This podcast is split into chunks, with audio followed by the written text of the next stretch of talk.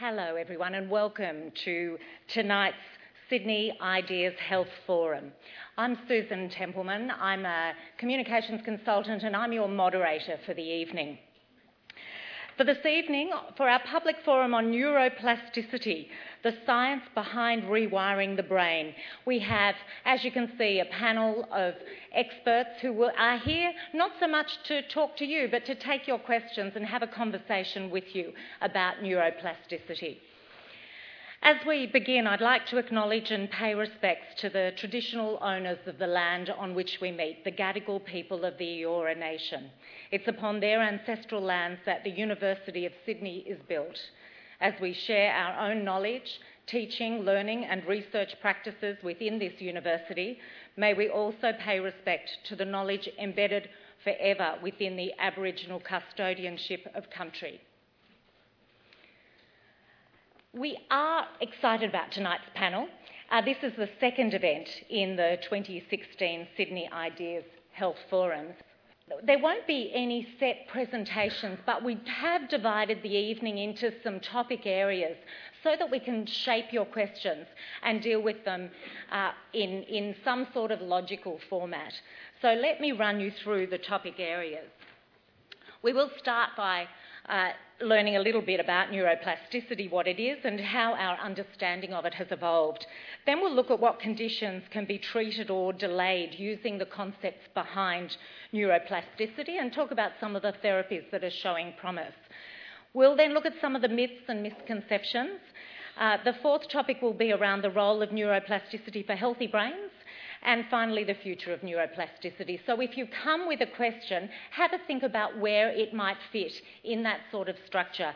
We obviously have some time constraints, but keep in mind if you don't have a chance to ask your question publicly, our panellists will, uh, assuming they're not called away for medical uh, emergencies, as, as one panel member may need to be, they will be able to stay around afterwards to take your questions.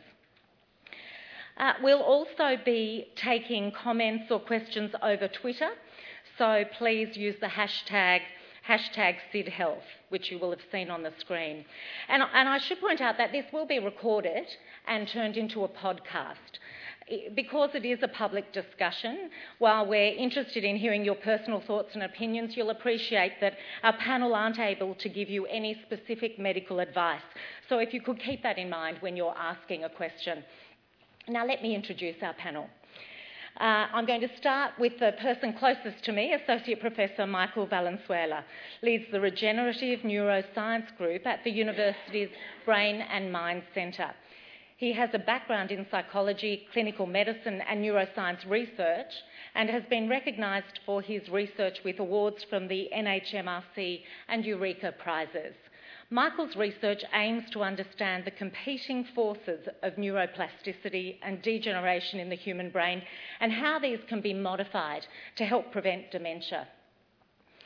Uh, professor next to Michael is Professor Leanne Togher, a speech pathologist and internationally recognised researcher who's worked in the area of communication disorders following acquired brain injury for over 25 years during which time she's been awarded two NHMRC Senior Research Fellowships. Her current research explores the intensity, frequency, and type of speech therapy required to reacquire or improve communication following traumatic brain injury. Next to Leanne is Dr. Michael Lee, a clinical neuro, neurophysiologist, I knew one of these words would get me, with a background in chiropractic and physiotherapy. His research focuses on identifying markers of disease activity and progression for motor neuron disease, as well as the role of physical and exercise therapy in MND and other conditions like spinal cord injury and neuropathic pain. He has research expertise in cutting edge neurophysiological techniques such as transcranial magnetic stimulation and the use of novel brain imaging modalities. And finally, on the end, Dr. Professor Simon Lewis is an NHMRC ARC Dementia Fellow who works as a consultant neurologist at the Royal Prince Alfred Hospital and is Professor of Cognitive Neuroscience at the University of Sydney. He's the clinical director of the Aging Brain Clinic and director of the Parkinson's Disease Research Clinic at the Brain and Mind Centre. He's attracted over $5 million in funding to support his research interests, including disease prediction, diagnostic techniques, developing novel therapies, and improving quality of life. So please join me in welcoming our panellists.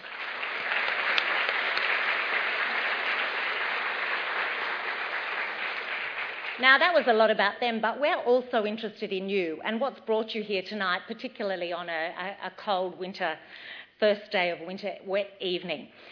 So I'm just going to ask you to give me a show of hands just to try and get a sense of who's in the audience and why. Now, if you're here because you're a student or health or medical professional interested in learning more about the latest science in this field, just pop your hand up for me. There you go. That's quite a few of you. Um, are you here because a loved one suffers from a condition that you, you think may benefit from neuroplasticity? Thank you.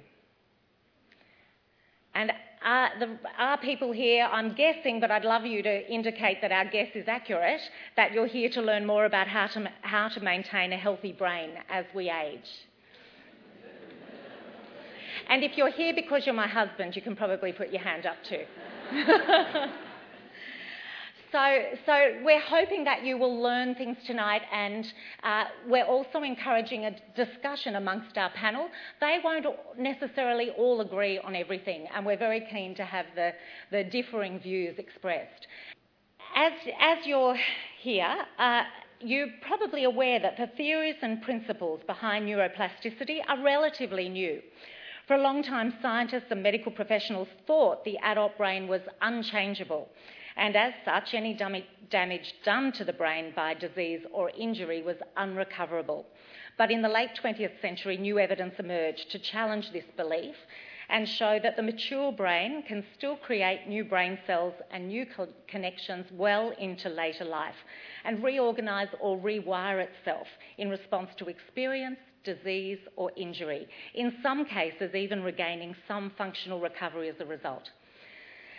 Given the diverse range of backgrounds from our panel, uh, we thought we would start just to get some context of, uh, from each of them about what neuroplasticity is in the context in which they're working. And Michael uh, Valenzuela, who will from here on be known as Michael V, as opposed to Michael Lee, would you like to kick off the conversation? Sure. Uh, I guess if we speak at a biological level, my take on neuroplasticity would be that it's all of those changes that occur to the brain in response to experience.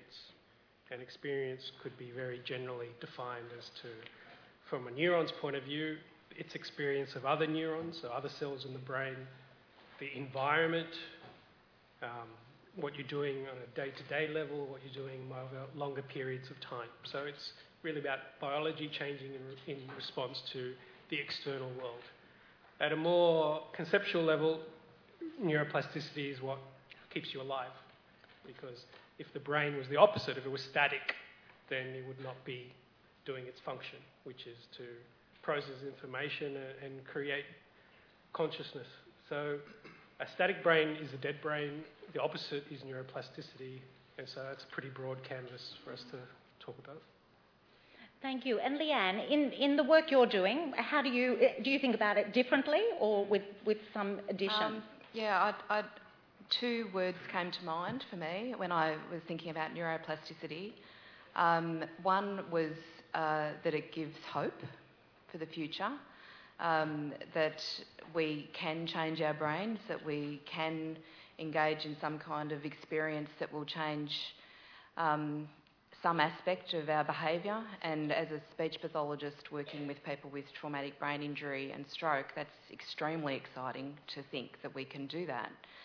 Um, so, hope was one word, and the other word that came to my mind was explanation. It gave me an explanation for why, when I saw people clinically and they were 10 years after their, their stroke or their traumatic brain injury, and all evidence was, had told me that they shouldn't recover, that there should not be any more improvement, and they were improving. And so finally, when I heard about neuroplasticity, and I had worked for many, many years before you know, I, I learned that we, we never grow any more brain cells. That you, you you're stuck with. In fact, you lose them because if you drink too much. And um, so it, for, for me, it was actually these people's brains are changing. Things are happening to them, um, and that that provided an explanation for me about how what I was doing was making a difference. That there really was something going on in these people's brains. Thank you. And Michael Lee, you're all about movement. So how do you define it? Um, whatever they say, I think is correct. uh, no, I think um, I, as a physio coming from a physiotherapy background, uh, we frequently utilize exercises, uh, physical therapy such as uh, electrical stimulation uh, and so forth. Try to promote uh, function and try to promote recovery in people who may have a uh, injury or, or, diseases that affect their movement. Uh, and certainly, I think the, the term neuroplasticity for me, uh, like Leanne said before, offers uh, the patient and also us an explanation of why certain things may work. Uh, but I think the challenge still lies ahead as to the nature of the plastic changes, uh, why certain therapy work for some people but not others, and, and how can we find out what the best treatment is that promote um, most plasticity. Um, and also, I think um, uh, I also like to add that plasticity is not always a good thing uh, because we know that um, uh, diseases, uh, injury, uh, immobilization, disuse can also cause plasticity, but in the bad ways, you know, we call malplasticity. Uh, and, and so we need to be quite careful how we use the, the term neuroplasticity. Um, and yeah, I think in terms of what we do as physiotherapists, we, we tend to uh, adhere to the principles of neuroplasticity, try to promote uh, change, try to encourage um, uh, enough uh, stimulus to drive a functional change. So, thank you. Thank you. And Simon, so neuroplasticity, what is it to you? Look, I, would I'd pick up on Leanne's point, and I'd probably just have a little bit of variation on it, which is, for me, it's hope uh, I think that it's uh, very empowering to be able to say to people, look, uh, don't lose hope. We do have some strategies that we think are going to help. Uh, and that's not only a bad thing, or sorry, not a good thing for the patients, but also for the professionals, because in actual fact, we need to be able to come back into work the next day and go, okay, we're going to do something good here today. The slight variation I put is not explanation, but expectation. And my real concern, um, especially when I'm seeing patients in the clinic, is what they expect neuroplasticity can do for them. And in medicine, um, and I think probably in a lot of walks of life, we're often left having to juggle, you know, what's a reasonable expectation. Um, and the idea that, you know, well, I'm sure the concepts come out that we have this ability, there's a brain that will repair itself. And God, if I hear about Norman Doidge's but one more time in clinic, I may just freak out. But the, the, the concept is a good one, and it's a bit like saying, you know, exercise is good for you, smoking is bad for you, you need to do these things. But the bottom line is that, of course, you know, there are only so many things that, you know, we'll be able to achieve at this time. I, I hope in our lifetimes maybe we'll see massive advances, but I think for me, hope and expectation mm-hmm. would be the key. So there's a bit of an introduction, and, and again, I want you to think about your, the questions you might want to ask and, and who they might be directed to. Our first topic is uh, really looking at how our understanding of neuroplasticity has evolved. And, and Michael V, I'm going to ask you to, to talk us through this. Okay, so I thought I would start a little bit historically and, and go back in time to the start of the 1900s, so Federation in Australia. At that time, there was a Spaniard working on the. Yes, thanks. A Spaniard by the name of Santiago Ramon y Cajal, and you saw some of his exquisite uh, paintings and drawings of the brain. There you go, um, which he did from the microscope and just by hand. And so he, he really defined the architecture of the brain at the time. and he came up with two fundamental um, conclusions, which are really part and parcel with neuroplasticity as we know it today. So, first of all, in one of his famous lectures, he identified that in this structure of the neurons, which you can see there, you can see that they, they often have a cell body, which is the, the dark blobs in the middle of this sprawling network. And, and, and he defined these, at the ends of these networks are synapses, which are connections between brain cells or neurons. And so his first postulate was that maybe memories are represented by strengthening or weakening of the synaptic connections. And so that for him was a very speculative idea, but an incredibly powerful idea. And so since then, that idea has then um, been elaborated by others, for example, Donald Hebb in the mid 1940s, who came up with Hebbian learning principles, which was essentially a statement of the similar concept but in a more formal method, which, which said that uh, if there's a, a synapse that is firing onto another synapse, if that fires repetitively, then in the future, that second cell will be activated more efficiently by the first cell. In other words, you may have heard this term cells or neurons that fire together, wire together. And so that concept became biologically um, conceptualized as a process called long term potentiation, or LTP, which is really a biological, biological explanation of that same phenomena.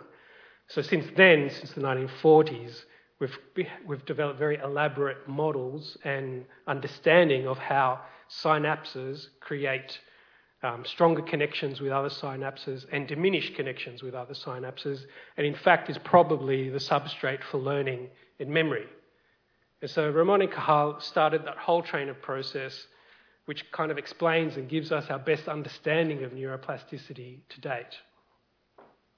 On the other hand, he also had a very famous conclusion, and I'll read it to you, which was once development was ended, so in other words, after we leave the womb, the fonts of growth and regeneration of axons and dendrites, the subparts of a neuron, dried up irrevocably in the adult centres, the nerve paths are something fixed and immutable. Everything may die, nothing may be regenerated. So that was kind of a pessimistic look on neuroplasticity. Uh, in that case, focusing on the actual quanta of brain cells, the number of neurons. For him and for, I guess, neuroscientists for the next 80 years, that became the dogma, the no neuron dogma because of the force of the intellect of this Spaniard. And so in the 80s and the 90s, that dogma was challenged by this phenomena called neurogenesis, which we now know happens across just about every species that has been investigated, including humans. So the latest research a couple of years ago, using some very clever technology, showed that we are probably producing about four to 500 new brain cells every day in a very specific part of the brain, which is the hippocampus or the memory center. So I think that kind of encapsulates a century long progression of our understanding. Synaptic plasticity, this creation of new connections between neurons, is certainly, in my mind, probably the most important explanation for neuroplasticity. But there's also a new phenomena which has revolutionized and completely overturn this no new, new neuron dogma, which is called neurogenesis, the creation of new neurons. So I think we're at a very exciting time in our understanding because we're elaborating our knowledge about synaptic plasticity, but we're creating new knowledge about this very exciting process called neurogenesis. Now, I'll invite any of the panel who'd like to um, have a pick up on any of those things, but I also want to check if anyone has a question around this stage of the conversation before we move into the topics around conditions that can be treated using it. Any? I'm just doing a check, just in case. Yes. Now, I do have a question in the middle here. Now, it would, end while we're getting the microphone, so that you'll get a microphone brought to you so you can ask a question. While we're waiting for that, can I get an, an indication? Does anyone on the panel want to add anything, throw anything in? No? Well, yeah, we'll take the question then. Thank you. If, Mike, you, if you're happy just to say your name and if there's any connection you'd like to draw from where you work uh, Okay. that'd be great. My name is Helen Jones, and I'm a member of the public just interested. Wonderful to have you.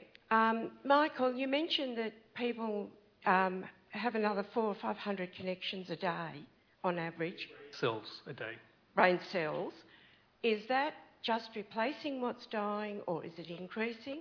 Does it change different ages? Does it depend on what you're doing, like whether you're sleeping or whether you're doing active, Great, interesting great things? question. So, based on uh, this study that I'm referring to, uh, the study was based on post-mortem tissue, so we can only extrapolate from a whole group of people and try and understand what's changing. So, certainly with age, that rate of new brain cell generation declines, but it doesn't decline to zero. On the other hand, also with age in some people, you start to see loss of neurons in this specific part of the brain called the hippocampus, which is the memory center.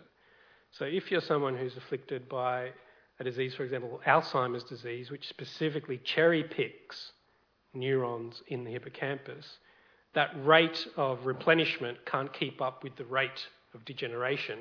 So overall, the net effect is a loss of numbers of brain cells in that area and then memory dysfunction, memory problems.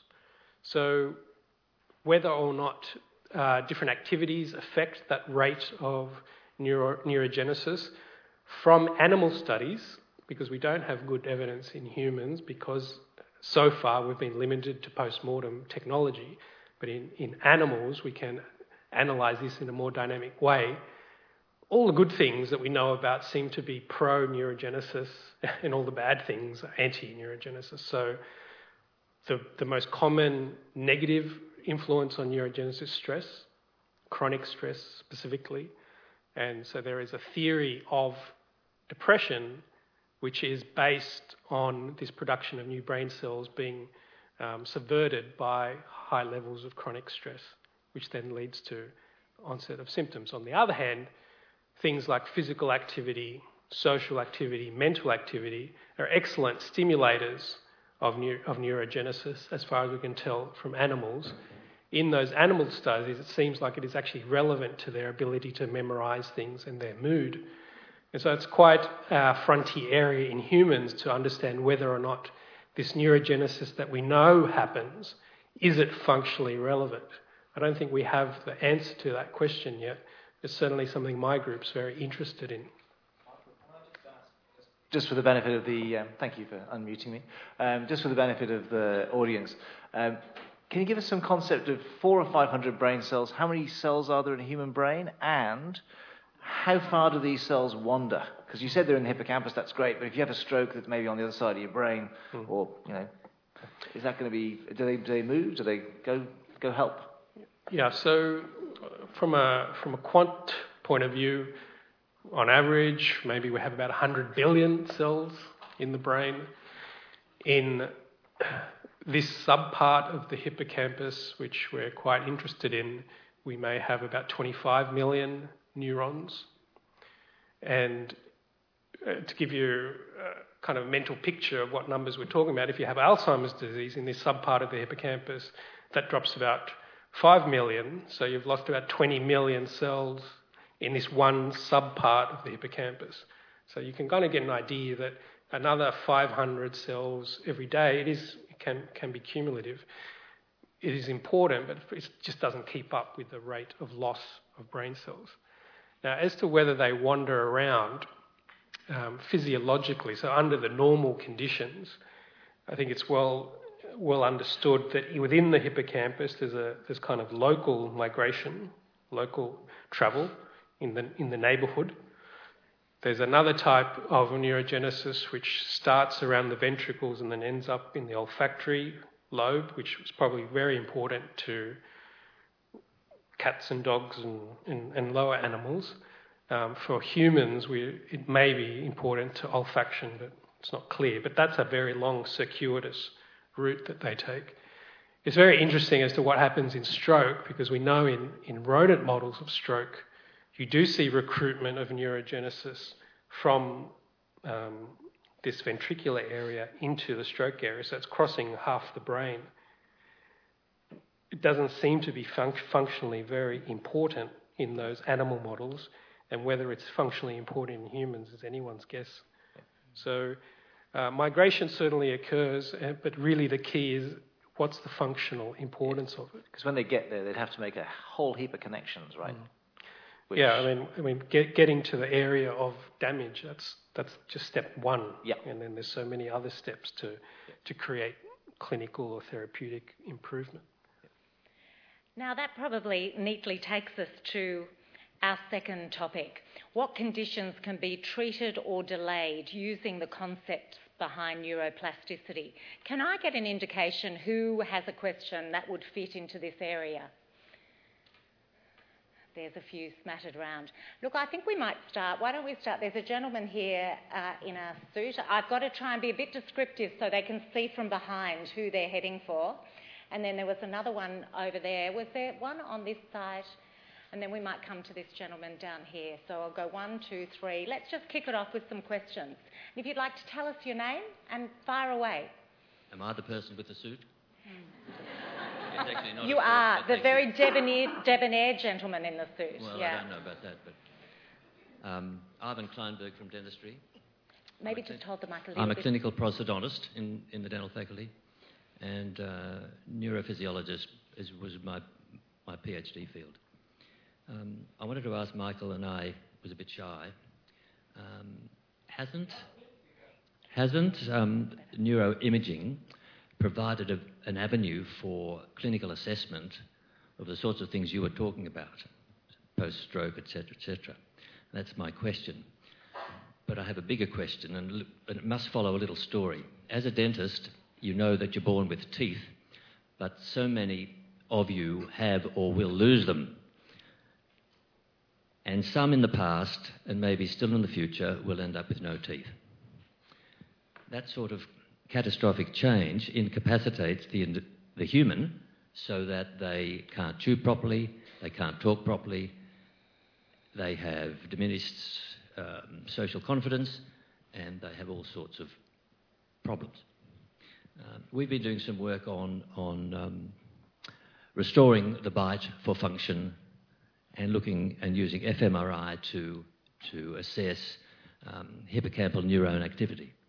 And my question is do you think what I've just described, namely such a simple thing, not like the very problematic conditions that you treat, simple thing like restoring a person's mouth bite for function, could have the same implications for the hippocampus, prefrontal cortex, and those areas, and delay the onset of, of dementia. Thank you. So, Michael, I suspect, Simon, there's probably a few of you who want to have a say here. Who'd like to kick it off? Um, very interesting question. I guess in terms of in neuroimaging, the, the, main issue there is resolution.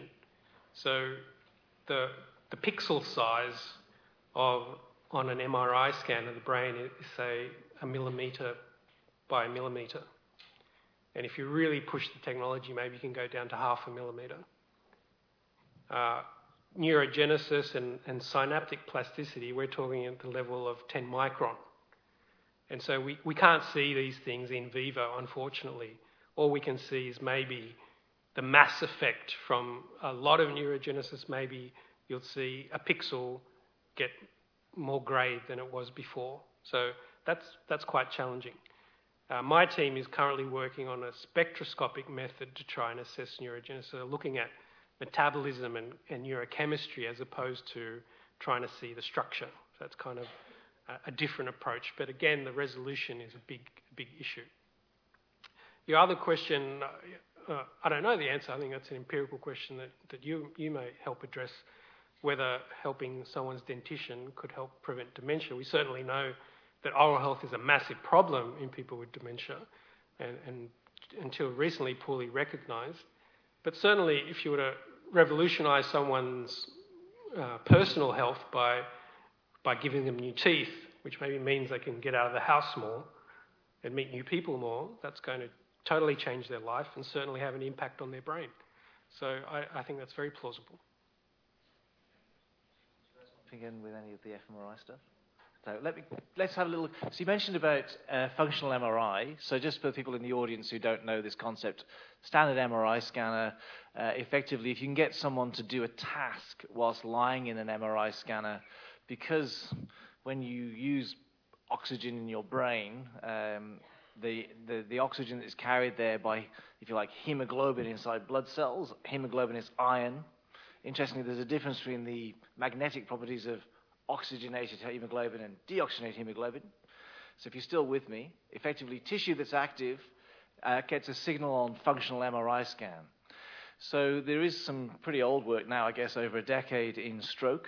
Um, so many people in the audience, I think, will know that the right side of the body is sort of controlled by the left side of the brain and vice versa. So they took stroke victims, uh, if that's the right word, I'm not sure, but uh, who maybe, let's say, for the sake of argument, had lost the power down their right side of the body, um, and do an experiment where you say, okay, I want you to move your hand in the scanner and see if we see any activity on the functional MRI scan on that left side of the brain.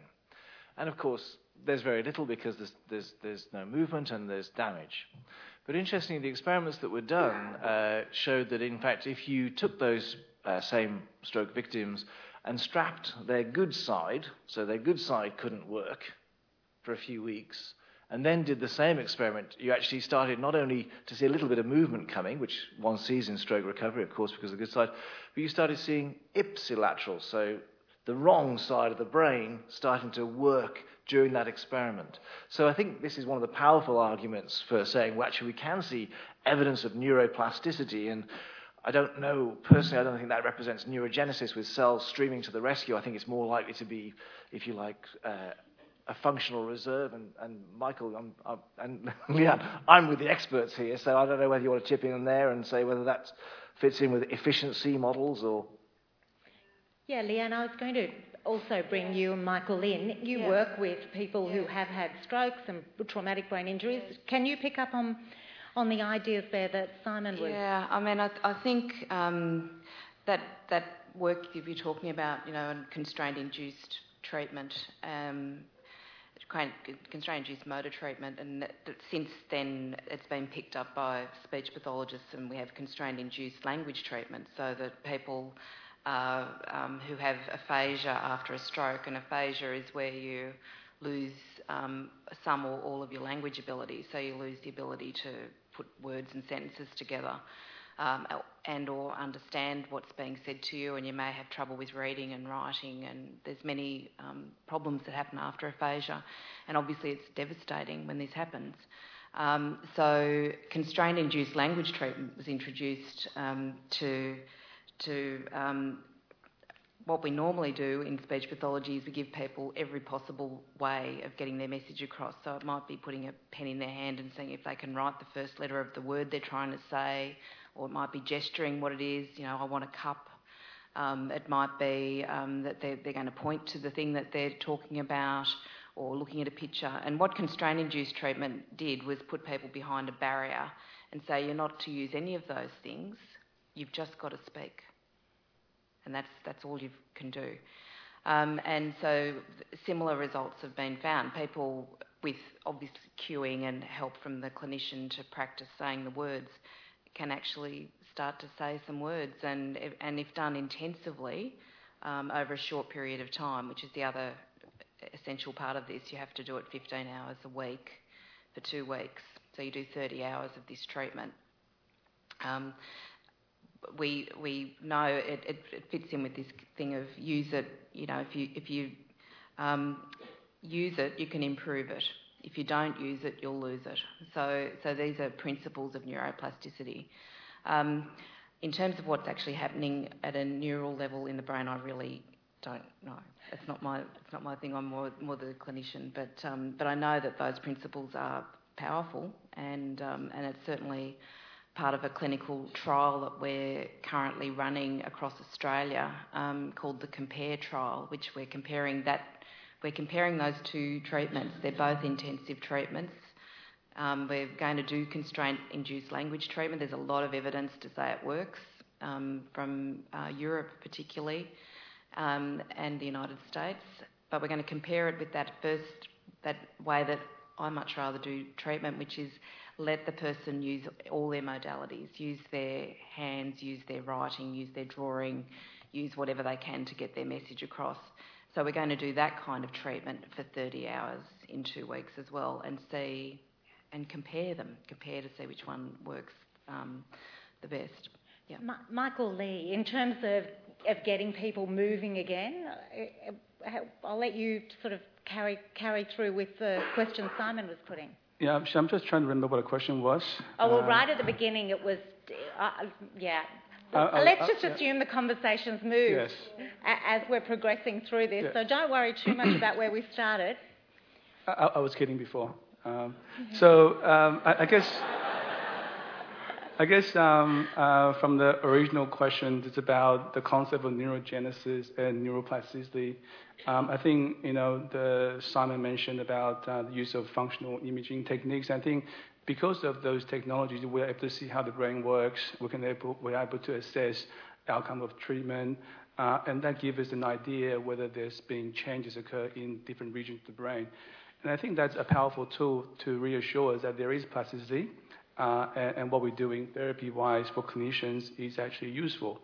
Uh, but in terms of what the imaging tells us about the mechanism, I think it depends on the modality that you use, and also as uh, Michael uh, Lee talked about before, it's in terms of the resolution.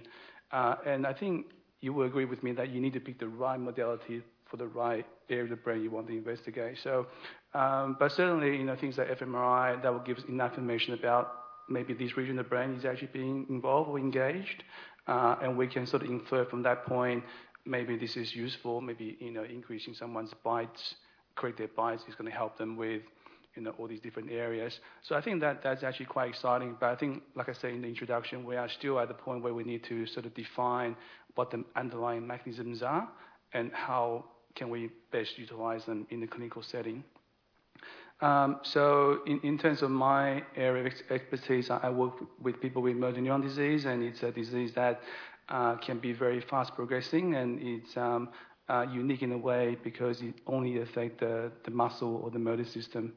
Um, and um, it, yeah, it's a, it's a difficult uh, in terms of just maybe leading on to the question about what therapy, what condition can be treated. Uh, in terms of neuroplasticity in this field, um, you know, because we actually don't have a treatment for motor neuron disease. There's, uh, it, it, it's, uh, it's fatal, uh, and we don't have a treatment that has shown any benefits. Uh, there is one drug that can sort of delay the process for maybe three to six months. Uh, so I think at the moment we are trying to think about how the disease affects uh, the brain. you know, what sort of changes is happening with the disease, disease progression and we're trying to find out whether we can identify those changes quite early on, and also whether we can find things that can help us predict which patients can progress faster, which patients can progress slower. Uh, and it's what we call biomarkers, and it's really important we can, uh, you know, uh, get some inroad on that because that will help us to uh, eventually look at therapies that may potentially be useful, look at uh, drug effectiveness in these conditions. Um, so uh, still, but the term plasticity, neuroplasticity, is still applicable because we are studying the changes to the brain or the nervous system uh, as a consequence to a disease process. Um, Can I just add? To, I just wanted to. Am I being turned off again? Okay. There's a theme emerging here. You're in I, I, I just want to add. Here. I just want to add a couple of points to the points I made earlier, which is we've also seen similar things with functional MRI in cognitive training. So people improving, if you like, cognition by giving memory training and seeing corresponding activation on functional MRI. The other thing I wanted to just go back to with the uh, stroke story I told you, we don't routinely strap the good arm of patients. So despite the fact that actually we're seeing some neuroplasticity there, it hasn't transcended into, is managing expectation it hasn't transcended into, oh my goodness, this is the new best therapy. But, you know, we, we do keep moving in these areas. Sorry, Susan. Thank you for clarifying that. Now, I pointed to the second question over here. Yes, there's the microphone. This gentleman in the jumper. There's probably a few gentlemen in jumpers, aren't there? Maroon. Uh, hi, my name's Sash. Yeah, the maroon jumper. I wonder what's happening with the game. Narrow, narrowed it down. um, Sash, occupational therapist, aspiring neuroplastician. You, you you just, uh, to me, bad noted over 500 research articles on the benefits of constraint induced movement therapy for upper limb rehabilitation. To the best of my knowledge, it's recommended by every Western country National Stroke Association. It's, and again, in terms of constraint induced therapies such as the speech and language, other therapies like LSVT big for Parkinson's disease, LSVT loud also for Parkinson's disease, there's solid evidence like randomized controlled trials, high level evidence to support these interventions. Why do you think that they're not being delivered in public health when there is such an amount of evidence behind them? I don't understand why. And this research has been around for in CI, Edward Taub's been doing this for 30 odd years. Like, why isn't it being delivered in frontline health, particularly in stroke? So I, I think the. Thank you. Um, so I think the, the, the point is uh, to go back to the speech therapy question. I think and those you know physiotherapy those are uh, all therapies that we would advise as very key parts of managing diseases, whether it's Parkinson's disease, stroke disease, LSVT. Uh, you know recommended. Quite why it's not delivered in the front line, I, I suspect it's cost. Um, that's the obvious answer. Uh, unfortunately, you know, there is an attached cost to this, um, and you know, I think you know, we, we would encourage our patients to find ways around this, and this relates to the way that our, our, our medical system works. Constraint therapy, uh, I have to be honest and say that I, I think the reason it hasn't been introduced widely um, is because we don't manage stroke very well acutely, regardless. Um, I think we have very stretched resources for stroke. You know, if you look at a general ward, you know, I'm on call tonight, so if the pager goes off, apologies, but, you know, we might struggle to have a physiotherapist on the ward every day, seeing every patient. And this is a political thing. It's great to be video recorded, and uh, here I am. I would just state these views are my own and not those of the University of Sydney or the Prince Alfred Hospital. Um, but the bottom line is that, you know, the fact of the matter, if you go along and, you know, look at these questions, the fact of the matter is you can talk to politicians, and I guess all of us have had the opportunity to speak to politicians. I do go to Canberra and have these conversations, and it's bizarre because they all say, That makes perfect sense, Professor. And I say, Well, that's great. The problem is that when you say to them, Look, your saving over the next however many years will be massive, and you say, okay, well, that sounds fantastic, Professor. And then they say, what's the cost? Now, the problem is the cost comes on the bottom line that year, the next year, the next year, the next year. And you don't see the saving because, in actual fact, you're concerned that your government has now been changed. So I suspect the answer lies somewhere within. I don't know if anyone else wants to. Leah? absolutely agree with you. We um, did a survey as part of a. I had a um, big two and a half or was two and a half million dollars. It was a nice grant, and part of that grant, the very first thing we did was survey speech pathologists all over Australia and internationally about their clinical practice and why they made the decisions, what sort of treatment were they doing, what would they like to be doing. Um, and overwhelmingly, um, treatments like constraint induced language treatment, LSVT, which for those of you who don't know LSVT, it's a, it's a it's a treatment that's been developed actually for people with Parkinson's disease where you're, you're meant to think loud. People with Parkinson's disease ha- can have very soft voices, so it's, it's about really thinking loud and yelling, really, and doing a lot of it. Um, but it, it's, it's about how much of the, like as I said, for constraint induced language treatment, you're talking 15 hours of therapy a week. No health service in Australia can provide 15 hours of therapy to one person in a week. So um, these are the issues that we're grappling with, and we're trying to find other solutions so that people can do their own practice and so that we can use e-health alternatives. And uh, I think we're going to get to that a bit later um, this evening. But we've got to find other ways to deliver intensive treatments. We, we know um, there, was a, there was a systematic review done some years ago that the minimum amount of treatment a stroke patient should receive for aphasia treatment is eight hours a week.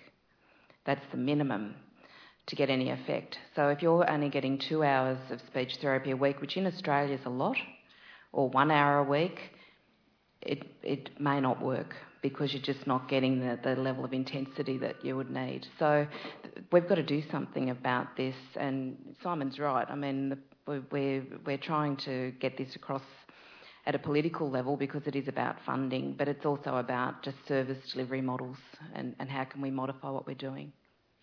I might We might get the microphone. No one, yeah, no one will be able to hear, least of all the panelists. If they presented pharmacological evidence that had the same efficacy as some of the things you've Mm. been describing, it'd be straight on the PBS. It's so short-sighted. Yeah. I'll take that as a comment. That, that was my that- that was my No, Tony Jones Tony moment. Jones. Uh, we've got a question over here. Hi, I'm Kevin. I'm a high school student. In psychology class, we talk about neuroplasticity, and we found that all the way back to 1972, Rosenzweig and Bennett, they found that rats in enriched environment, when they play with toys and had maze training, they develop uh, thicker and heavier tissues in the cortex and frontal lobe, which is responsible for thinking and decision making. And then we touch on neglected children. So there's a guy named Perry used PET scans to uh, discover that uh, neglected children actually their brain actually functions uh, a little bit different to normal children.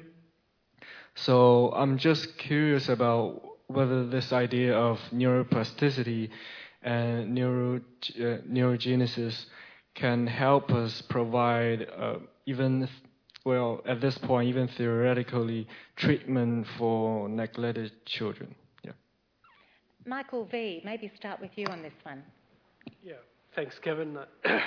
I'm glad you brought up those classic papers um, because those papers were the inspiration for me to get in, in the field because they were so powerful. And, and to give a bit more context, the, those studies were of a paradigm that, that they do with rats and mice called environmental enrichment. So you basically look at the impact on the brain from living in housing in a, a normal, boring rodent cage versus one where it's called enriched, where, where you have toys, you have mazes, you have tunnels for them to run around, running wheels, and lots more litter mates for social interaction. And it's an incredibly powerful um, intervention for those animals. You could argue that they're going from an impoverished to a more normal like environment as opposed to an enriched environment. That's more of a conceptual debate. More recently, they've pushed that, that concept even further. So, if you do a little mental experiment, in those studies, the rats were generally living a whole life in an enriched environment. Uh, maybe you could think to yourself, what would be the minimum amount of enrichment before you could see a change in the brain? And it's in fact, as far as I know, just a couple of hours. So, a couple of hours of an enriched environment leads to dozens and dozens of changes at the molecular level in the brain cells of those rats if in those couple of hours of extra enrichment. So, neuroplasticity, it, it's a cascade. It starts at, at the level of a very short time frame of hours, where you start seeing molecular changes. Then, if that environmental change is still there weeks later, then you may start seeing the cellular part of neuroplasticity, synaptic plasticity, maybe neuro, neurogenesis. Then, if that process continues, that new environment um, is still there and you're benefiting from it, you'll, you may actually start to see big structural changes to the brain. So, for example, in those studies, brains actually got bigger, heavier in those rats that lived in the enriched environment. And indeed, in our studies, we've seen that six months of um, doing additional exercise in older people, you start to see thickening of some parts of the brain that are very important to cognitive function. So it's kind of an analogy of those classic studies. Um, so I think I think there's a great connection there between those rodent studies and the new idea behind neuroplasticity, which is very popular, which is you've got to keep stretching your mind. You have to keep learning new things throughout life, particularly after retirement, to maintain optimal brain health, optimal cognitive um, abilities. Uh, as to whether we can use this treatment to specifically help neglected children, it's completely not my area of expertise. I know of one great study um, done in Argentina where they specifically targeted schools, primary schools, that were in lower socioeconomic areas. And and introduced um, a brain training program into the classroom. And what it found was that kids that were uh, already attending classes at the normal level, so had proper attendance, they didn't change academic performance at the end of the term. But those kids who were um, missing a lot of school and had poor academic marks at the beginning of the year went back almost to the average level for that school. So a little bit of, of brain training could help kids that were, were really underperforming for their, for their area. So I think we can employ neuroplastic ideas in schools, absolutely. And I mean, teaching and learning is the fundamental basis, uh, is based on neuroplasticity. Um, but we can, I think, turbocharge that in, spe- in some specific circumstances um, to get better outcomes for kids. Can I also make a comment there? Um, the environmental enrichment idea is, is now being used in stroke rehabilitation. So, um, you know, in the in the olden days, you had your stroke, you got, you know, put out of your bed in the morning, and then you sat next to your bed till you went and had your physiotherapy session, and you might have a speech session, you might have an OT session, and then you go back to your room. So, um, and we've done studies where we've looked at just the percentage of time, particularly if you have aphasia, so if you have a communication problem and you're hard to talk to, um, on average, those people would get 12 minutes of interaction every day. Um, so, which isn't an you know, when that's the essence of what your problem is, the very thing you need is for people to be talking to you. So, um, with that kind of information, stroke units are being set up so that to foster social interaction, like Michael was talking about, and to foster activity and to make sure people are engaged in doing things. And it's because of those rat experiments that you were talking about that we we, we can see we really do need to get these people up, dressed, out, talking to people, doing activities, um, really and having interaction. I mean, as a speech pathologist, I can't overemphasise the importance of interaction and just what that does for somebody in terms of their mood and their, you know, feeling like they're, they're going to be able to get through this. So it, it, it's, they're, they're very important principles that are being used. Yeah. Now, I might see there's a question right up the back there, uh, the lady almost to the wall. I spotted first. Um, are there, what questions are, and then the, the second one can be this gentleman down the front in the third row from the back, black t-shirt. Let's start with those. And then, uh, yes, but then, then we'll come to the, the other man right in that row. We'll knock that row off all in one go. Over to you. Uh, I'm Penelope. I'm just interested.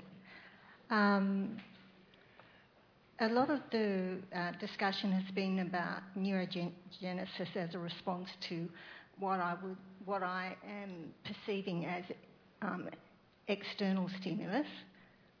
I'm wondering if there's any intersection with the new areas um, uh, derived from mapping the microbiome, whether there is any neuroplasticity um, as a response to different internal um, populations of microbes. Who, feels they might have something to to put into that one. We do know that neuroplasticity is su- there is such a broad field, and we know we've got experts who who have a broad range, but we also know there'll be some things outside anyone's area of expertise. I would just emphasise that uh, neurogenesis is just one form of neuroplasticity. So there's a very broad range, as I mentioned, starting at molecular changes cellular changes and then network changes, which Simon was talking about. That new parts of the brain taking over old functions or old parts of the brain taking over new functions. So whether there is a microbe, uh, microbe, microbiome effect on neurogenesis, I honestly don't know. If anyone else knows, I'd love to know. There we go. There, there are lots of things we, we will not know tonight, unfortunately. Now, over to you. Uh, hello, uh, my name's Sam. Um, my question revolves around an experience in uh, December of last year in Berlin where I came across a really interesting program uh, where Alzheimer's patients, mainly older people, were being brought to a space where volunteers could come in. I took part in the program and they could dance with the Alzheimer's patients. So the people were played music from when they were younger. Uh, and we came in and we danced with them uh, in the room. And what it did was it brought back a lot of memories. Uh, they could remember the lyrics. They would leave the sessions feeling uplifted and much much better, and their, their brains were firing. It seemed, and it was really enriching for me. And I read some things that revolve around the role of music and how it's uh, received by the brain, and how that might uh, bring to light different parts of the brain that might not usually be triggered by speech. Uh, general general undertakings in, in your day how is music and dance and creativeness, how is that uh, programmed differently in our minds, is what I'd like to know. I'm tempted to start with Michael Lee here. Would you like to start this discussion off? Um, I, I, used to play the violin. Um, but other than that, I don't know much about about music. Uh, but I do have a very good friend um, who is a music therapist in in Melbourne at the hospital there, and um, I think part of the job is actually you know working with people uh, in those conditions. Um, and, and try to use music to inspire them, to you know try to motivate them, try to bring back some memories. Uh, and I think I think music is a very powerful thing. Um, I, I don't you know, I can't tell you how, how it works, uh, but I certainly think I wouldn't discount it. And Michael, um, and Michael, on the movement side, the physicality of it. Yeah. Um, so in, in terms of um, uh, the role of exercise and, and, and, training, I think I can probably comment a bit more about that. And we, we know that from different studies, including ones I've done myself, that uh, when you when you exercise, when you lift weights, there is evidence that you uh, your, your brain gets smarter. You know, not not not um, smarter as in can calculus, but in smarter the way it controls the muscle that's being trained. Uh, so we know that there's evidence from, from weight training that you can increase the plasticity of the brain in controlling the muscle you're training. Uh, and also we know that when you train or perform training with one arm, you actually get improvement in the other arm that doesn't train. So we know that there must be some sort of neuroplasticity that's uh, associated with exercises that can induce such a such a change.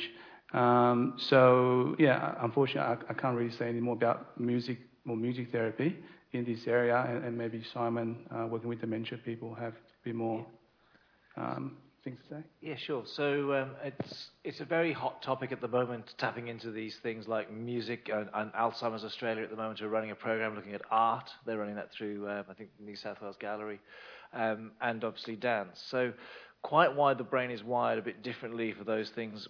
Perhaps um, you know many of us are used to hearing, well, you know he can't lay down new memories, but he can remember, you know, who his best man was, that sort of thing. So whether you're able to tap into those very established memories because they haven't been so disrupted, they're more hardwired, I think that's probably what we're seeing.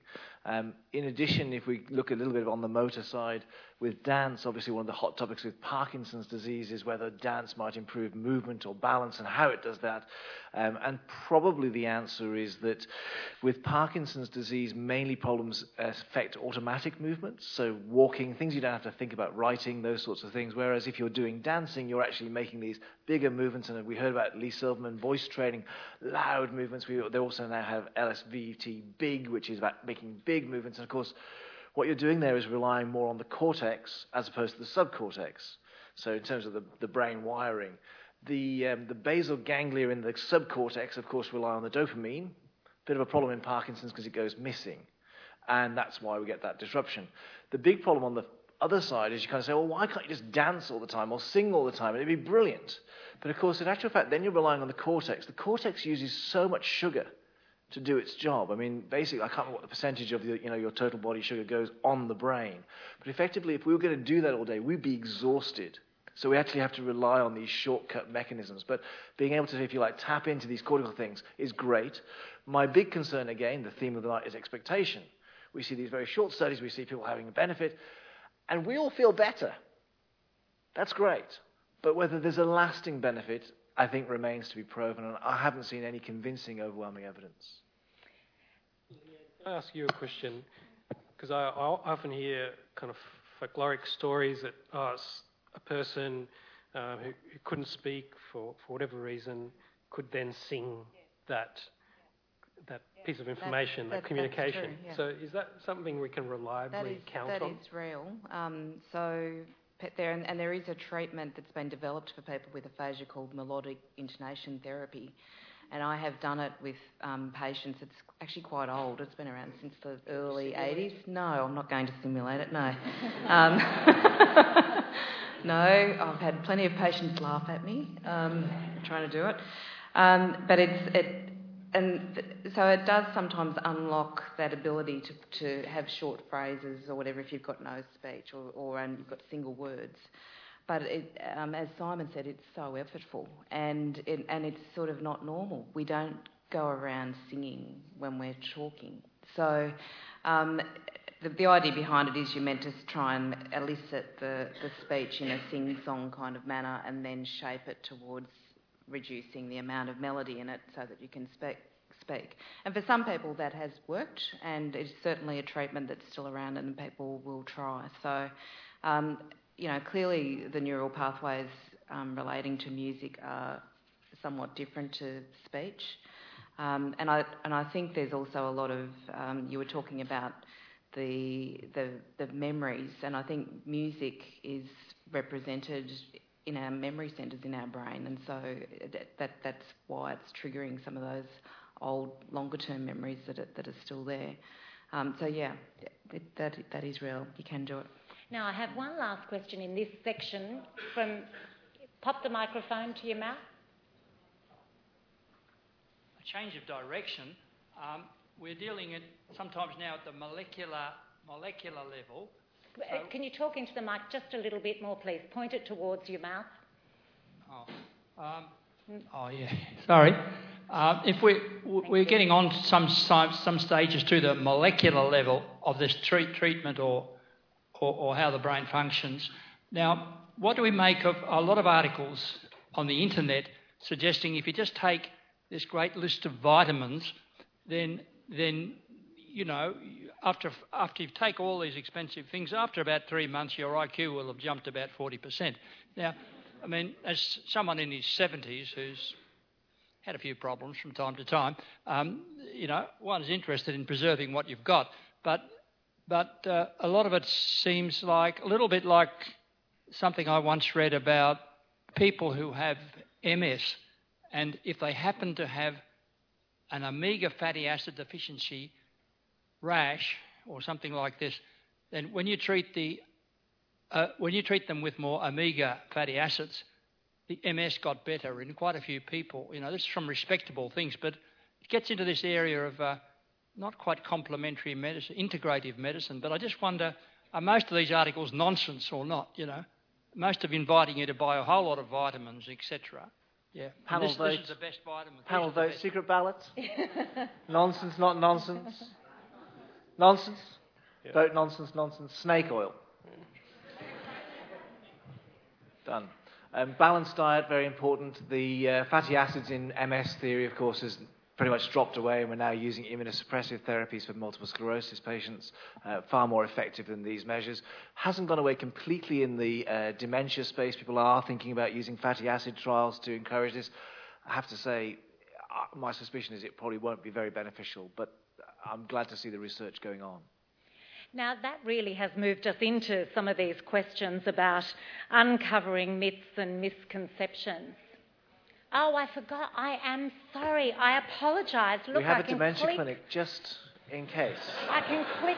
It was just a test, just to make sure you're my, paying my attention. Name's, my name's Tim. Uh, I suffer from, uh, not suffer, but I have cerebellar ataxia, which I'm told uh, that neuroplasticity doesn't help in that condition, but also I'm uh, having speech therapy, which is working fairly well, and also other therapies as well. I'm just wondering uh, if there's any uh, new developments with ataxia, with uh, for neuroplasticity, and what therapies may be showing promise for that for that condition.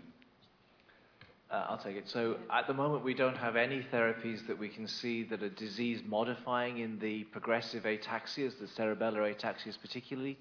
Often, of course, we don't even know the cause. In most cases of primary um, cerebellar ataxia, we don't know the cause which makes it very difficult, therefore, to treat. And I think you're best served at the moment by actually um, the things that you're doing, the simple things, the physiotherapy, the speech therapy, and uh, I would be very wary of anything that you read. A quick sideline.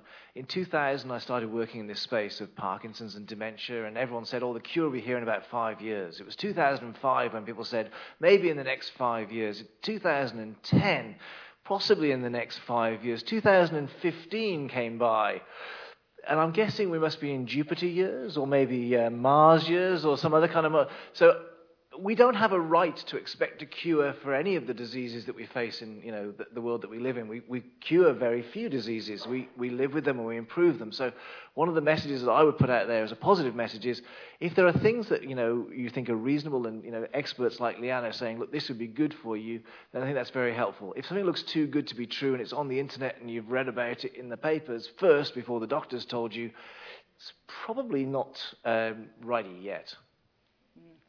Thank you. Now, I'm going to move into myths and misconceptions, but uh, and your question might fit into this category. There was wild waving over there. That got my eye. So let's start with the question over here and see in the in the colourful shirt. No pressure because we do. I don't know about wild waving, but okay. So my name's Nissa. I'm a physiotherapist. Um, so going back to kind of a more clinical question, uh, but I think as a physio, one of the more disheartening moments with stroke patients is when they're put on a maintenance status. Um, and I think I understand that patients do plateau, and there's you know it depends on how catastrophic the stroke is. But my question is, as a clinician, how can we confidently say that this patient no longer has capacity for any more recovery? In considering the concept of neuroplasticity, how do we say? Michael, you need to get first go. Um, physio, yes. um, I, I, guess I guess as a physio, I, I will probably. It, it's a difficult one. I think I think um, I always feel and would like to think there's always capacity to get better. Uh, but I think at the same time we've got to be very careful not to make uh, you know promises that, that we can't keep. And and also um, I, I work probably more with people with spinal cord injury. Uh, so as you know, it, it, can be a very devastating condition and it's a lifelong problem, uh, and most of them simply won't get better. Um, so I think I think for me, the the therapist side always think that there's a chance, and as a therapist, we need to provide them with everything that we we know that has shown to be useful and given you know our 100%. Uh, but at the same time, I'll be very careful not to give them too much hope uh, and and yeah, that's sort of my view. Yeah. I think the other thing I find clinically is that um, patients often get to a point where actually it's probably getting a bit too much, or they lose the energy that they need. That, that I don't know if you see that in speech therapy as well, but that's one of the other factors that I take into account. And you know, I, and I say, look, we don't need to this forever, and you've got some exercise, you can practice this at home, and if you start showing that you get that appetite back, then I, we can always go back to it. That's not a, not an issue. Yeah, I'd, I'd agree. I think um, in my clinical work, which was mostly with traumatic brain injury but also stroke, um, the the essence of, of, those situations was not. I, I think the worst possible thing for people is the notion you, you talked about maintenance, but it's like this is the end of the road. There's no, you know, um, and, and, I would never say that. I'd always, we, we used to always review people on an annual basis. So we'd say, look, you know, go away, you've got some things, as Simon said, to, to practice and go on with. If something happens that you suddenly notice there's a change, come straight back and we will do six weeks of therapy with you. And, and because that sometimes happened and I couldn't really explain what was going on in their brains, but sometimes people would come back and they'd suddenly got a bit more voicing from a speech pathology point of view or they'd um, were, were saying two words instead of one. And so when there was some kind of spontaneous change, then that's when we jump in and, and actually do some treatment. Um, so it's really about um, and, and I know for people with aphasia, one of the, the more devastating things is feeling like they've been abandoned and they've been discharged and this is it. And so it's very important that we create systems so that that, that doesn't happen, whether it means that they go to community aphasia groups or or there's some other activity that they can go to that they can still feel like they're um, working on their um, issues if they want to. Because as Simon said, sometimes people, I, I remember a guy begging me to stop because you know I, I, said, look, we can go, we can get your prepositions, well, we can get these things. He begged. So he oh yeah, he was good, but he he didn't have absolutely proper sentences, and he said, I've, I've this is enough. I've done enough. I'm happy, and so you know I was like, oh okay. so it's about listening to the patient as well and what they want. Yeah. A very important clinical point, which is that more is not necessarily better when it comes to a lot of these neuroplastic plasticity-based therapies. this was made very clear to me by a study run by one of my postdocs who's in the audience there, um, Dr. Amit Lampit, who he reviewed all the brain training studies in older people. Um, this was putting together research from about 50 clinical trials, 50,000 patients, a very definitive study. And what it showed was that brain training was effective if you did it once a week, twice a week, three times a week, and then zero anything further, more, more often, four, five, six times a week. So, like we recommend for intense physical exercise, there should be rest days in between intense physical exercise to let the body recover and reset all of those adaptive mechanisms. I think, I think it's emerging more and more now that the, you know, in some cases the brain is similar, that you can't overload um, on some of these treatments because it actually starts to subvert the efficacy. Now, I'm going to, I, will let, I've got to let people who haven't had a chance, you will be able to talk to people afterwards, remember. There's a gentleman here, and I just found someone over here who had their hand up here. Yes, there we go. So let's take, um, with the white jacket, stripy jacket. Yeah. So. Hello. Hi, my name is Michael. I'm a health practitioner, a chiropractor, and exercise science background. You might have to speak up just oh, a little. Can you hear me better? That's yep. better. Uh, my question is actually on the on the movement side as well. It's not really necessarily about the myth story. I wanted to go back to the other one.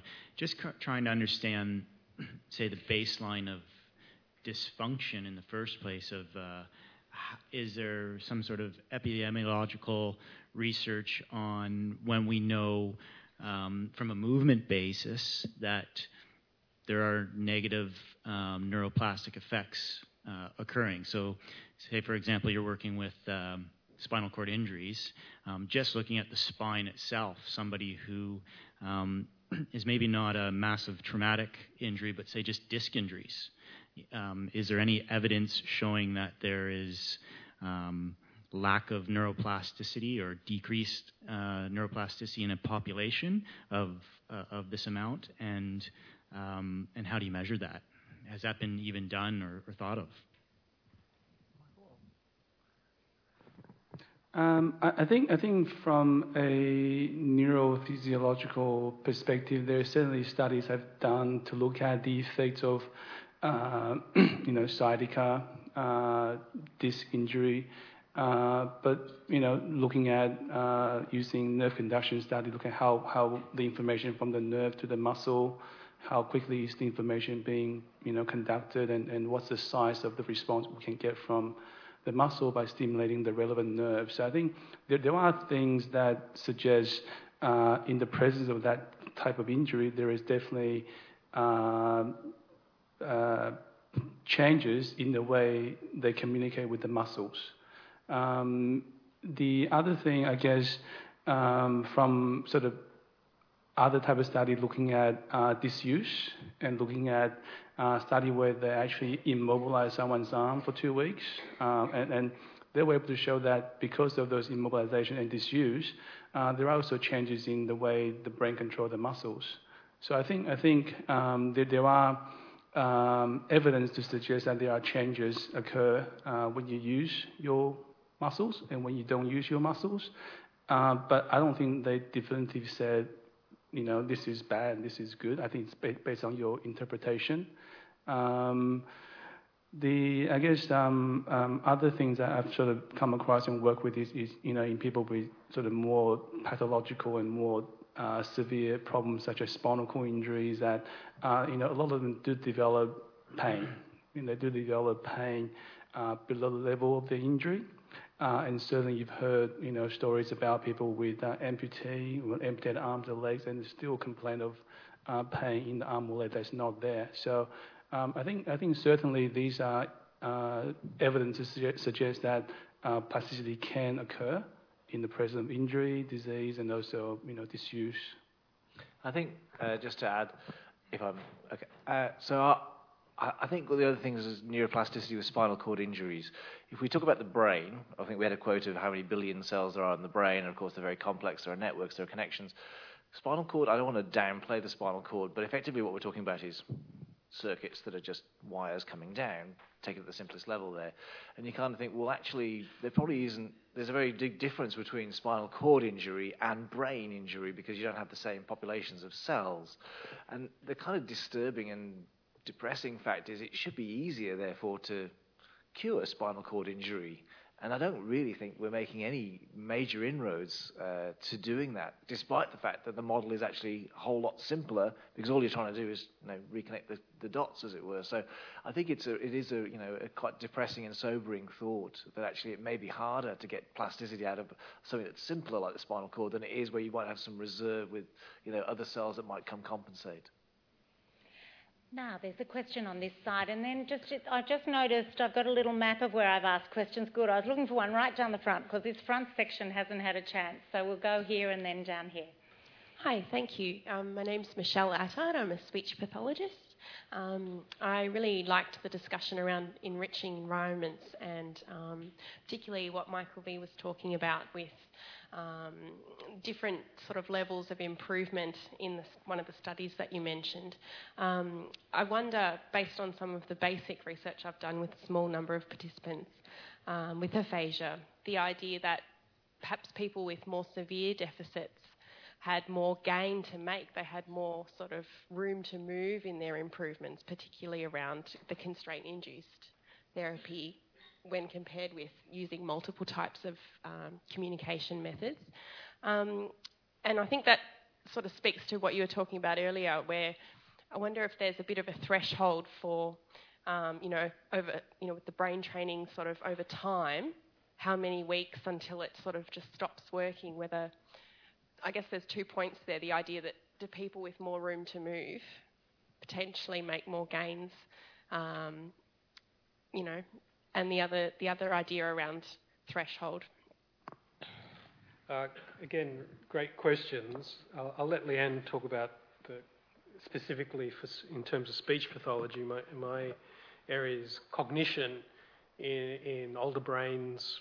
Uh, generally, people uh, that haven't been diagnosed with dementia, but they may be on the road uh, or at risk for dementia. Uh, what the brain training literature is showing very clearly there is that there's a kind of stereotypical pattern of improvement. So people improve very quickly early on, and then that those gains start to plateau off.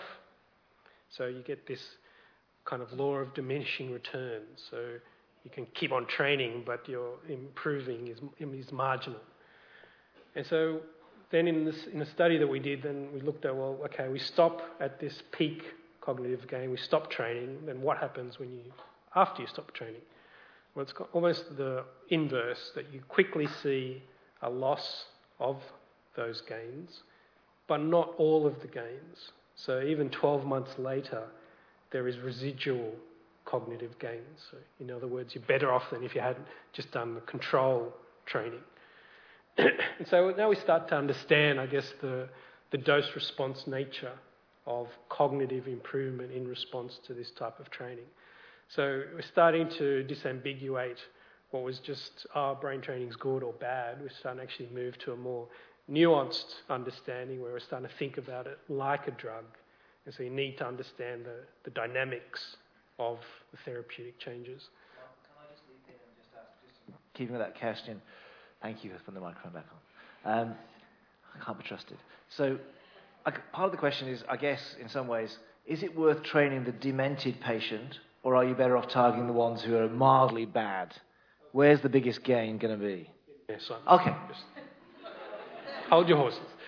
So, in, in the latest analysis, um, we've shown that it seems like at least this treatment, which is brain training, so cognitive exercise over and over again, um, could be on the computer or not on the computer, is not generally effective once you're already diagnosed with dementia.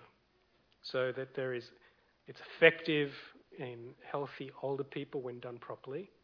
It's effective in the in a kind of in the in between syndrome, which is sometimes called mild cognitive impairment, where there is some impairment but not full blown diagnosis. But then once you get into the diagnostic area, there may be too much, I guess, uh, damage or insult or, or, or, stress to the brain so that it can respond uh, in this plastic way. On the other hand, in this subgroup or this group with dementia, there was these little signs uh, of clinical effectiveness from those studies that used immersive technology. So there hasn't been many of those, but things like Wii or virtual reality or things like that. So maybe um, in that, in, for people with dementia, you need a much more kind of all-encompassing type of experience for them to engage properly. Um, so that, that's a possibility, and, and, that maybe feeds into later into those areas where there's new potential for the future. Now we'll come to the questions right in the middle here. And panel, I'm going to ask you to keep your answers concise from here on. We're in that last little 20 minutes or so. Uh, yes, over to you, uh, sir. Hi, um, I'm Jensen. Um, I'm a business graduate and so, social uh, entrepreneur and um, fitness instructor. Um, so my question is. Speak my, up just a little bit my more. Question is. Um, Shout. Okay. Uh, my question is. Okay, Alzheimer's is it related to hormonal changes because as you're going up in age, your hormones are going down, and um, if you're using neuroplasticity, which is I'm thinking it's like a switching mechanism because your brain's switching to counter, you know, defects in the brain. Um, is there is there any like remedies or maybe um, thought on how the processes of, processes work with aging and also with how the memory works to to to counter that? Yeah, I'm quite sure if I got your question. Um, maybe if I rephrase it in a way I can answer quickly, okay. which is what can we do to try and prevent dementia or Alzheimer's as best possible. So at the moment, there's only ever been one large multi-centre clinical trial which has shown prevention of dementia, and that was for better hypertension control. So that kind of completely opened the door to a new understanding of the brain and how important vascular health is to brain health. Okay. On the other hand, there's more and more um, studies suggesting that we may be able to delay onset or lower risk based on lifestyle modification. So that is more learning and mental activity, more social engagement with the community, and more physical exercise, which then feeds into cardiovascular health and brain health. So that, that I mean, it's kind of motherhood statements. Like we all know we should be doing these good things, but I think that neuroscience evidence is becoming stronger and stronger that these risk factors can modify our risks for dementia and Alzheimer's dementia. So I think there's a good message there, which, which is that we do have some control over our risk for dementia based on re- relatively simple uh, behavioural changes. But behavioural change is not simple you know what I mean. And that really moves us into the role of neuropl- neuroplasticity for healthy brains. We've already touched on brain training, and some of, some of these issues have come up. I'm just going to check whether anyone has a specific question in this area. There's one here, and there's a lady right up the back. And then there's one, there's two here. But I'm going to, if you could make your questions pretty tight and to the point, we can get through those four questions. Uh, and uh, who, whichever panellist has the um, quickest response, it's yours. this is when we become a game show. I'm just wondering, I might be well off the mark here, but I remember in Psychology 101 we talked about lateralisation. So when the corpus callosum, I think, went from 200,000 uh, bundles down to 20. So I guess that's a structural thing. But would that be considered a form of neuroplasticity? And it applies especially to um, language development. So if you learn a language before lateralisation, you'll pick it up like that. After lateralisation, it's very hard. That's why I should teach kids second languages when they're, I think, 10 or below. Uh, I think the evidence is that when uh, the, the juvenile brain is evolving, we have more of those synapses than we end up with later in life. So, in actual fact, not only do structures like corpus callosum change, effectively this what we call synaptic pruning, which I think is this sort of reinforcement policy. So I guess the younger brain, and it probably doesn't stop pruning until mid 20s, uh, is the sort of feeling. So this is perhaps why you know juvenile brains are more likely to get into trouble, you know, violent crime, etc. So I think the answer is there, that is probably a form of the neuroplasticity more towards the synaptic uh, synaptogenesis or pruning rather than neurogenesis. In terms of myths, so going backwards instead of forwards, I'm sorry. Um, I can do that. the if if one of us were to go to a new country and be completely immersed in that different ling- linguistic culture, we would probably learn that new language in, in one year yeah. or two years. No, no little kid can do that if they're learning a new language in this English speaking environment. So there's a lot of mythology about how fast kids can learn a new language and that they're kind of supercharged to learn a new language. It's not that it's bad for them, quite the opposite. If you learn a new language as a child, you do have better academic and life um, outcomes later on in life. But there's no one can beat an adult going into a new linguistic universe and picking up that language incredibly quickly. And I think if there are any Rotary Exchange students here who did a year somewhere at the age of 16 or 17, you'll know by the end of the year you've been dumped in a country, you learn to speak the language pretty fast. Now, lady in purple up the back. My name's Sherry. I'm general public. I'm wondering if in any of the panelists' areas of expertise, so called mindfulness based interventions are showing up, and if so, how they would evaluate I'm not sure anyone really fits into that area. So we might actually need to park that one and find you a different expert from some other part of the university. And I tell you what, afterwards, if, the, if you want to come and talk to the communications team down here, they might be able to point you in a direction of someone you could shoot an email to. Now, there's uh, two ladies here the lady with the purple scarf and then the lady behind her. Uh, and, and after these two questions, we'll quickly just move into uh, the future of neuroplasticity. Thank you.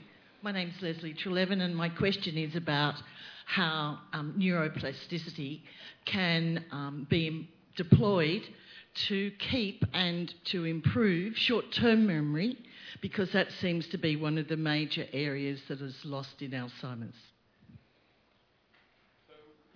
One of the, excuse me, one of the encouraging messages from the brain training or cognitive training area is that it seems to be particularly effective for memory and short term episodic memory in particular. A lot of the exercises that you'll see in the software packages are essentially episodic memory type exercises. And when we measure the outcomes, they do seem to improve in response to that training. Um, so, really, we, when we're starting to move into the next topic, which is how do you implement that you know, at a population level. Um, so I'm involved in a very big project called Maintain Your Brain trial, where we're at the moment um, developing new e-health online platforms so that we can deliver these type of interventions en masse, but still have the sufficient ability to supervise and intervene and suggest better ways that people can do the exercises because one of the key factors which determines whether brain training is successful is your qual- the quality of the supervision. You know, if I just give you a software package and you just go, go home, do this, it just won't work. So the, the business model for Lumosity and all of those other companies is unfortunately is not effective. So we need to the next generation brain training, which um, we can't all come into our expert centre and get you know our expert supervisors in person, but hopefully we can come up with some kind of intermediate solution where if you're struggling, you know you can get a trainer pop up on your screen who can share your screen and guide you through, get over this little hump, and then you can get back on track. So I think that's what we're trying to move to um, in these for these very large population interventions.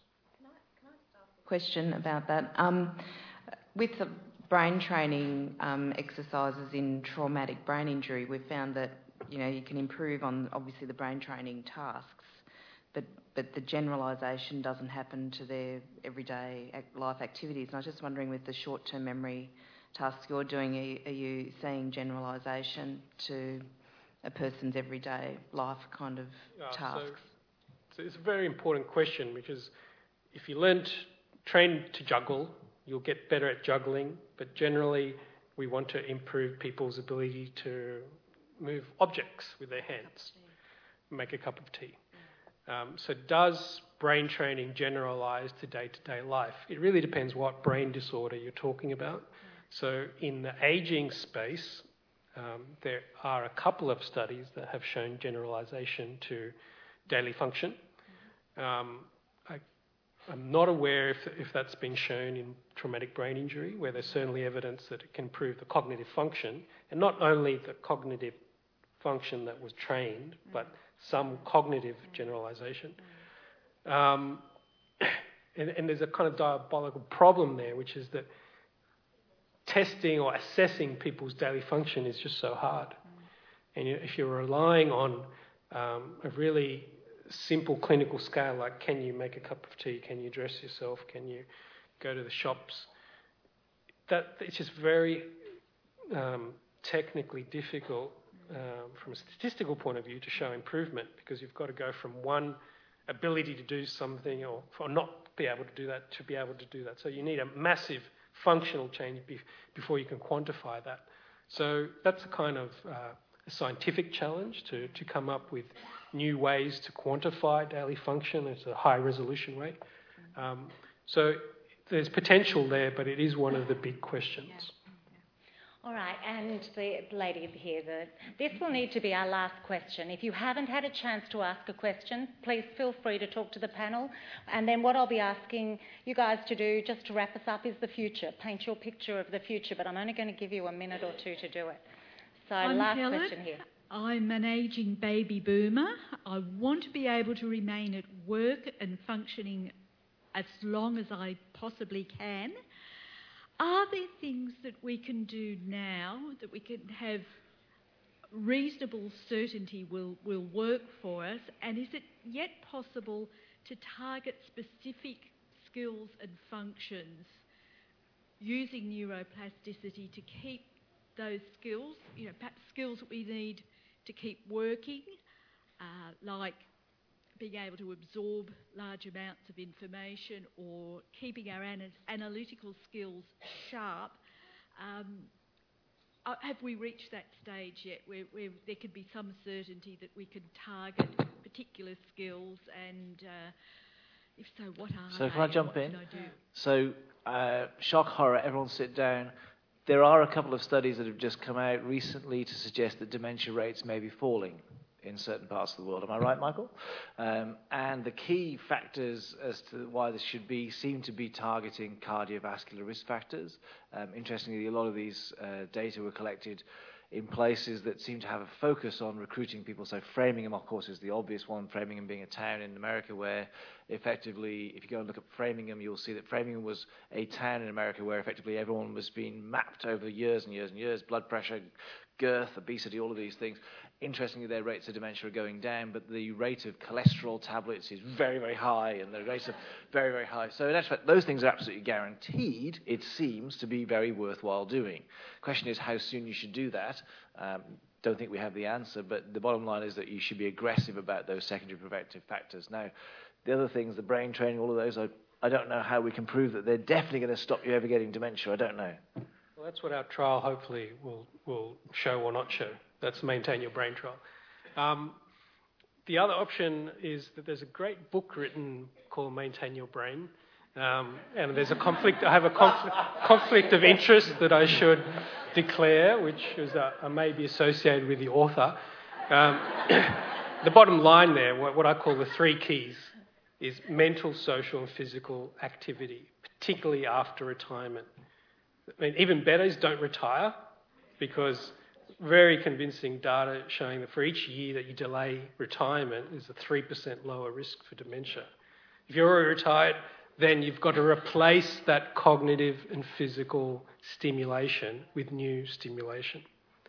Because going back to the enrichment studies, neuroplasticity, it's what are we engaging with out there in the environment? You know, if it's just our living room and, and, and TV, it's a very restrictive universe and the brain can't thrive. So we need to, we need to target mental, social, and physical activity. Uh, and Leanne and Michael, I'm happy if you've got a quick thing to add to this before you start to paint your vision of what the future no, no, might look like. Anything you want to add? You've talked about exercise, Michael. Um, yeah, I think. I, think uh, regular exercise is really important, uh, maintaining physical functioning and cardiovascular health, lean muscle mass, uh, and also eat well. You know, have a balanced diet. You probably all know this before, uh, but there's a really good study came out recently uh, that looked at a million people, uh, and they they tracked their dietary intake for several years and follow up, you know, many years later to see who developed motor neuron disease, and they found that those people who are at lower risk are the ones that have higher intake of fatty acids, omega three. Yeah, so um, you know, uh, so I think I think that reinforces the idea that health, you know, dietary uh, is also important, and we, we shouldn't forget about diet uh, and having a balanced diet and you know exercise regularly. Yeah. Now, panel, I'm going to give you 60 seconds on the clock to answer the question: What's the future in your area for this most exciting area of neuroplasticity? Who, Simon? Would you like to start? Shorter than 60 seconds. I, I think we're um, uh, probably not going to see a huge role for neuroplasticity in terms of preventing the dementias. Uh, but it's a bit like exercise. That doesn't mean it's bad for you uh, to do all of these things that we're talking about. You know, the fact of the matter is, if you go get Monty Python's Meaning of Life out of the DVD store and watch the final scene with Michael Palin in a dress saying, you know, well, be nice to people, read a book, get out, exercise, don't drink, don't smoke, uh, it's pretty much there for us, I think, at the moment. Love it. Michael Lee, what about um, from your perspective? Uh, I think I think um, there's there's enough evidence now to say neuroplasticity is happening. You know, the brain can change. Um, and I think with the advancing technology, with different imaging techniques, you know, better resolution, different type of way we can see how the brain works, and that's exciting for me because hopefully we can start to see more information about, uh, you know, why certain thing help certain conditions and able to have a better uh, technique to demonstrate the mechanisms, you know, which part of the brain is working and how it works. Beautiful, and that was only 30 seconds. Over to you, Leanne. Okay, so uh, the future of neuroplasticity in my field is very bright, I think, and uh, we we have reasonably good knowledge about what these principles of neuroplasticity are, that we should be using lots of repetition and using activities that are salient and relevant to people and, um, you know, the use it or lose it and, um, you know, if you don't use it, you, you won't improve it. So we, we know all these things, but I think the real future is going to be in making these principles, building them into treatments so that people can um, practice themselves. And I think essential to this is going to be e-health and online programs like Michael suggested. So that's that's the space that I'm really looking at getting into in the next 10 years is making treatments accessible to people wherever they live and being able to give them the tools so that they can, if you want to practice eight hours a week, if you've had a stroke and you have aphasia, that you've got the materials that you can do that um, because we can't we can't rely on clinicians to do that long term. So I think we really it's, it's we're heading into a new world of patient directed care, and I think it's up to us as clinical researchers to design treatments that, so that people can treat themselves really. Um, uh, so I completely um, basically support that statement about e-health and how that will be uh, a massive frontier in delivering the neuroplasticity-based treatments that we know work in clinics or in centres out there to the population. Um, and I'm not as maybe nihilistic as Simon. I think it could have a positive role in preventing the dementias, at least relatively, maybe not absolutely. Um, the other area which we haven't touched at all tonight, and so I'll leave it as maybe a take-home message, is we've all, all, all throughout our discussion been talking about endogenous neurogenesis, so improving, boosting, stimulating the neurons connections that we have in our brain. I'm very um, passionate and hopeful about stem cell technology that introduce new brain cells into very damaged and disease devastated parts of the brain to rebuild those neural populations and re energize the circuit. So I think that's going to be a very brave and fascinating frontier for the future. Thank you all. Please thank our panelists.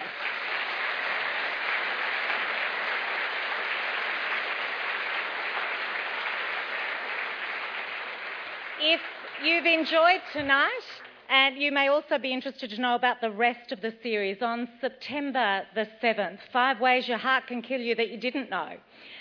Uh, and on the 12th of October, Childhood Infectious Diseases Protecting Kids from the Cradle to the Mosh Pit. Thank you. And if you'd like to receive information about these, head to the Sydney Ideas webpage. Thank you for joining us and thank you to our panellists.